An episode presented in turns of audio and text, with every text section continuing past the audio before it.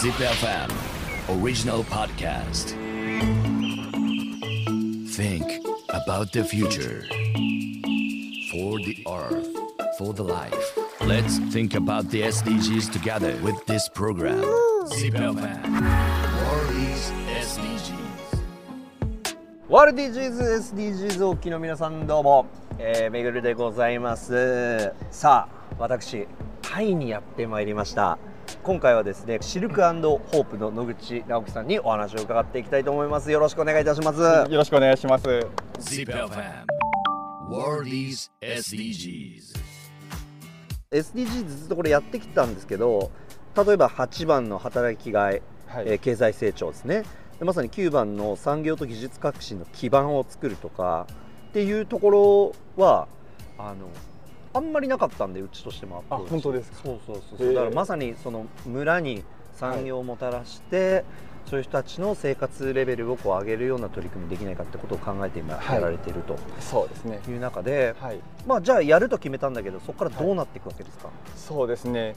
ただ私たちがそのシルク職人さんをまあ何もない状態で雇用しておらせて、あのまあそういった現状があるので、そういうシルクとか織って。まあ、安い賃金で働かせて、まあ、高く売る人たちに対して何かできるかって言ったらやっぱ、ね、私たちに何も持ってないのでうん。ただ雇っても難しい。うん。何か織職人さんたちに、まあ、何か新しい技術というかなんかコンセプトを持たせないといけないなっていうので始めたのがあの藍染めになります。あここで藍染めが出てくるんですね、そうなんですタイにももちろん藍染めの文化があって、まあ、最初タイの藍染めを、まあ、私の方でしようかなと思ったんですけど、うん。まあ、ノンポーランプー県には藍染めしてるところは一軒もなくて、うん。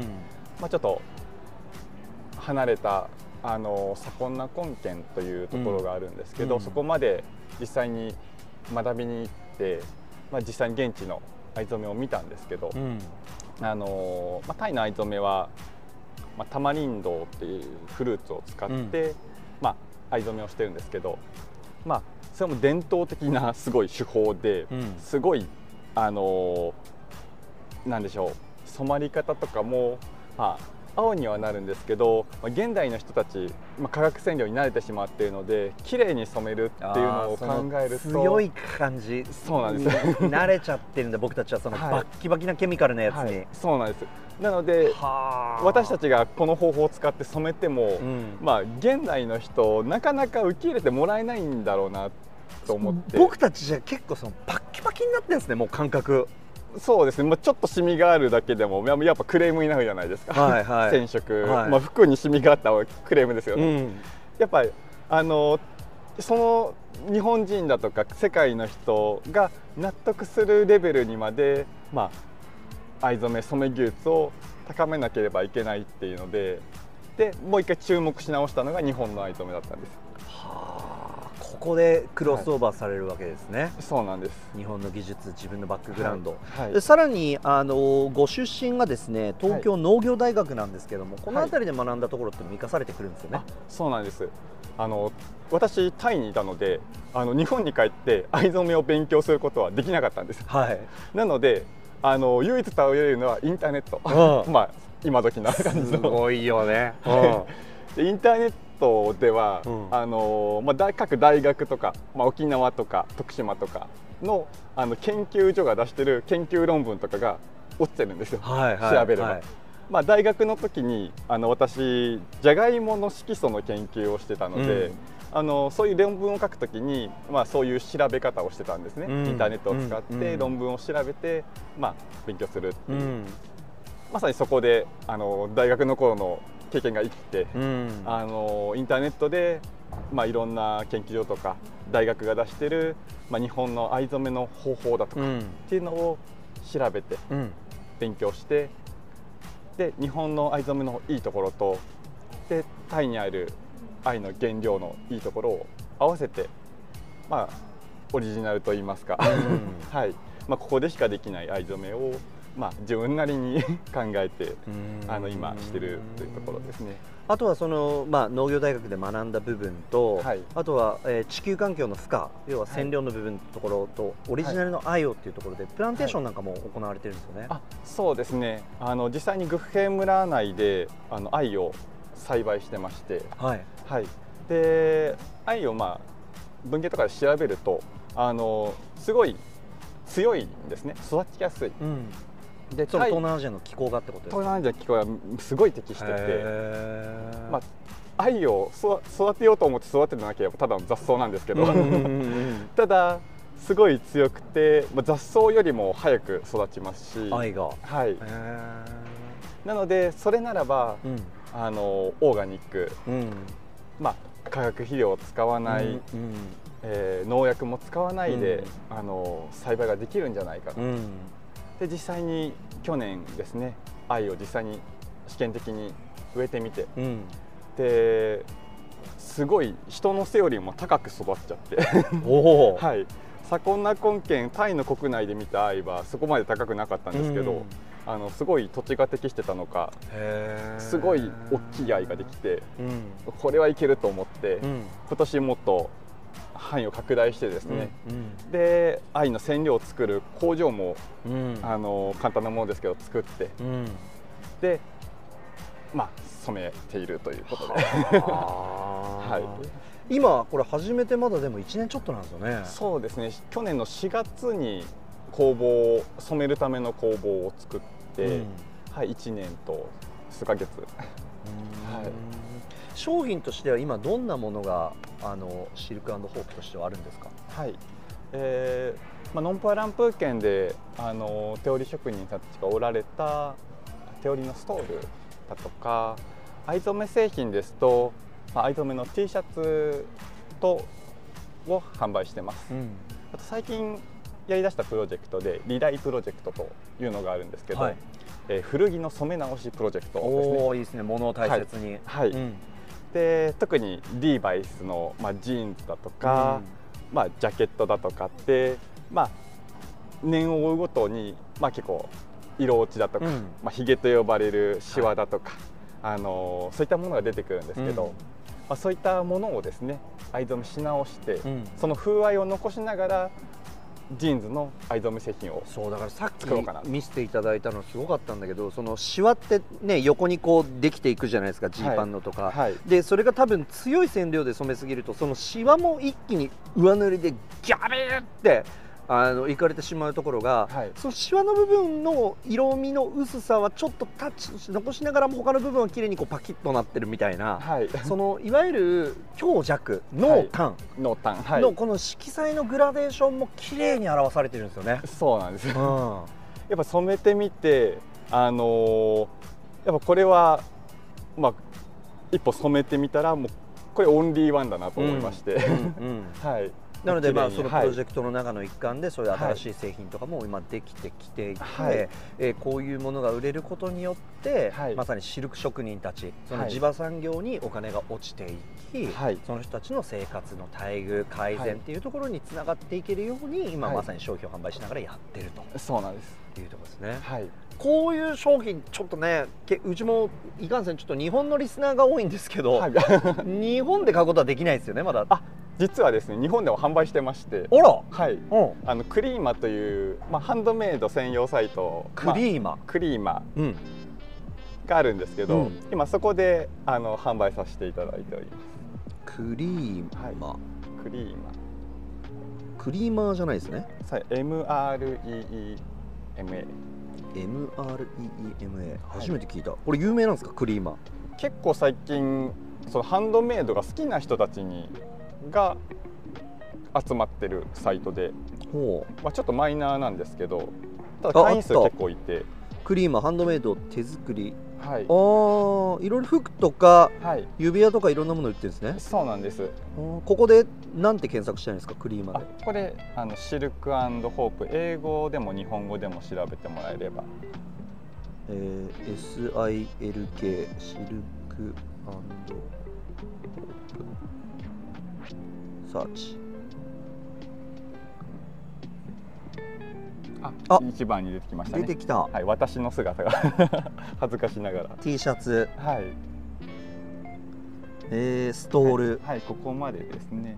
うわいいっすね、はい。この藍染めのストールもはい。すごい美しい、う tie dye 柄のストールですね、ーんまあこういうところで購入もできるということで。はい。はい。ぜひ皆さん一回お手に取っていただければと思います。ありがとうございます。まだまだあの始まったプロジェクトばかりだと思いますけども、はい。今後の展望展開こうしたいなんかはありますか？そうですね。私たちとしてはシルク職人さんたちとコラボしたあの商品を作らなければいけないっていうのがありますので、うん。今ですねあの試作しているんですけどあのグッヘイデニムというのを作ろうと思ってましてはい。テオリー藍染めデニム。だから地元の人たちがはい。あのシルクじゃないけれどもそのはい。職人さんたち、シルクの職人さんたちが織った新しい素材。はい。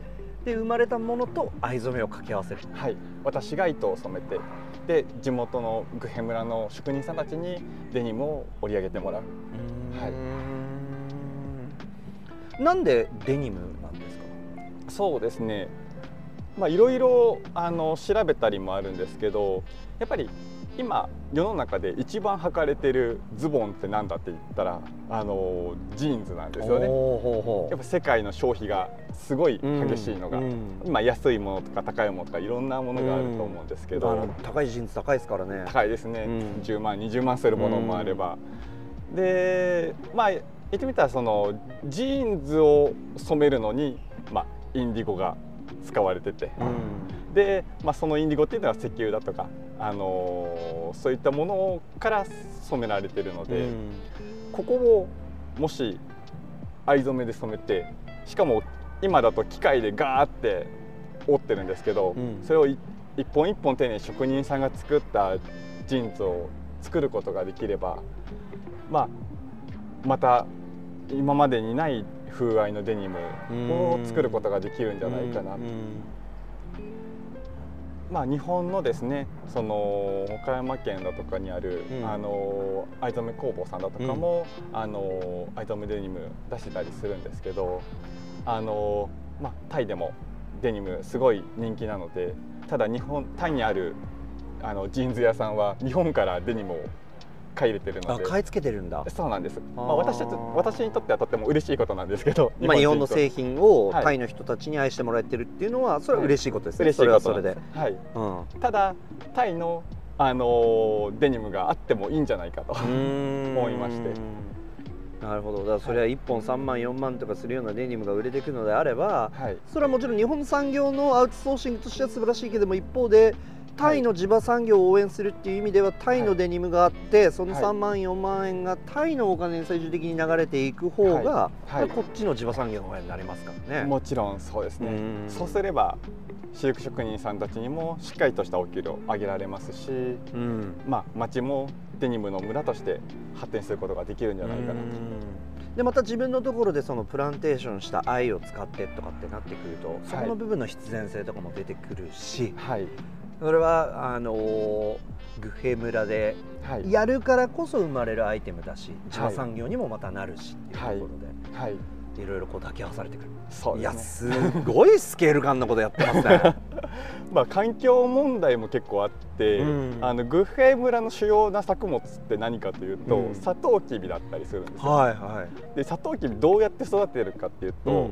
あのタイの土地ってもともとそんなに栄養分ないんですね。うんただなんでサトウキビすごい甘いあれができるかというと、うん。化学肥料をバンバン使って農薬をすごい機械でこう撒いてあ。でまあ日本の農薬撒いてる人だったら完全防備して、うん。ビニールのまあすごいまああの防護服みたいな防護服みたいなの着てやってるんですけど。そんな感じなんですか現場って？ただこっちのグヘ村の現場の人たちってただのマスク着てうん。あのーまあせいぜい長ズボン履いても あのたまにあのサンダル履いてやってる人もいるし。う農薬浴びまくって浴びまくってでそれで足失っちゃった人たちもいますし、ええはい、やっぱ長く使うお金もケチっちゃって、あのー腐っちゃっっていうかなんかでもそれはそれでそんなもん食わされてると思うとそれちょっと怖いですけどね。実は日本はですね、あのータイから砂糖を仕入れてる輸入国なんですよ。そういったところで育ったサトウキビから作られた砂糖を日本人は買ってるですね。まあそういうグフェ村の現状があって、まあそれをサトウキビではなくて愛に変えたい。いあや もしそれがうまくいけばーいやいやと思いなみんな応援してほしいですいねやいや 本当に素晴らしい、うん、すいませんちょっとあの、はい。怒らないでほしいですけどこんな素晴らしい話を聞いて最後の締めは、はい。一応うち的には一番、あのなんでしょう世界一ゆるい SDGs 番組を目指しているのではい。あの本当に締めとしてはあのタイ人の女性のケツを追いかけてきた野口直樹さんが素晴らしい取り組みをしている。という要約になってしまうんですけども、はい。その背景にはこんな思いがあるよと、はい。ええ。いうことでございまして、愛の熱量をはい、これに変えて 頑張ってます、またその愛の字がね。はい愛の字が。ラブの熱量。はい。あでもそうか。だからそのラブで来て愛で。愛に変わって。何をうまいこと言っとんねん愛で来てじゃないんですよはい。ということでございまして、はい。え本日はシルクホープの代表じゃない主催という言い方なんですかね。まあそうですかね。はい、はい。まあ、代表でいいですかね。代表でも。はい、はい。野口直樹さんにお話を伺いましたほどこれから頑張ってください、はいありがとうございます。ありがとうございました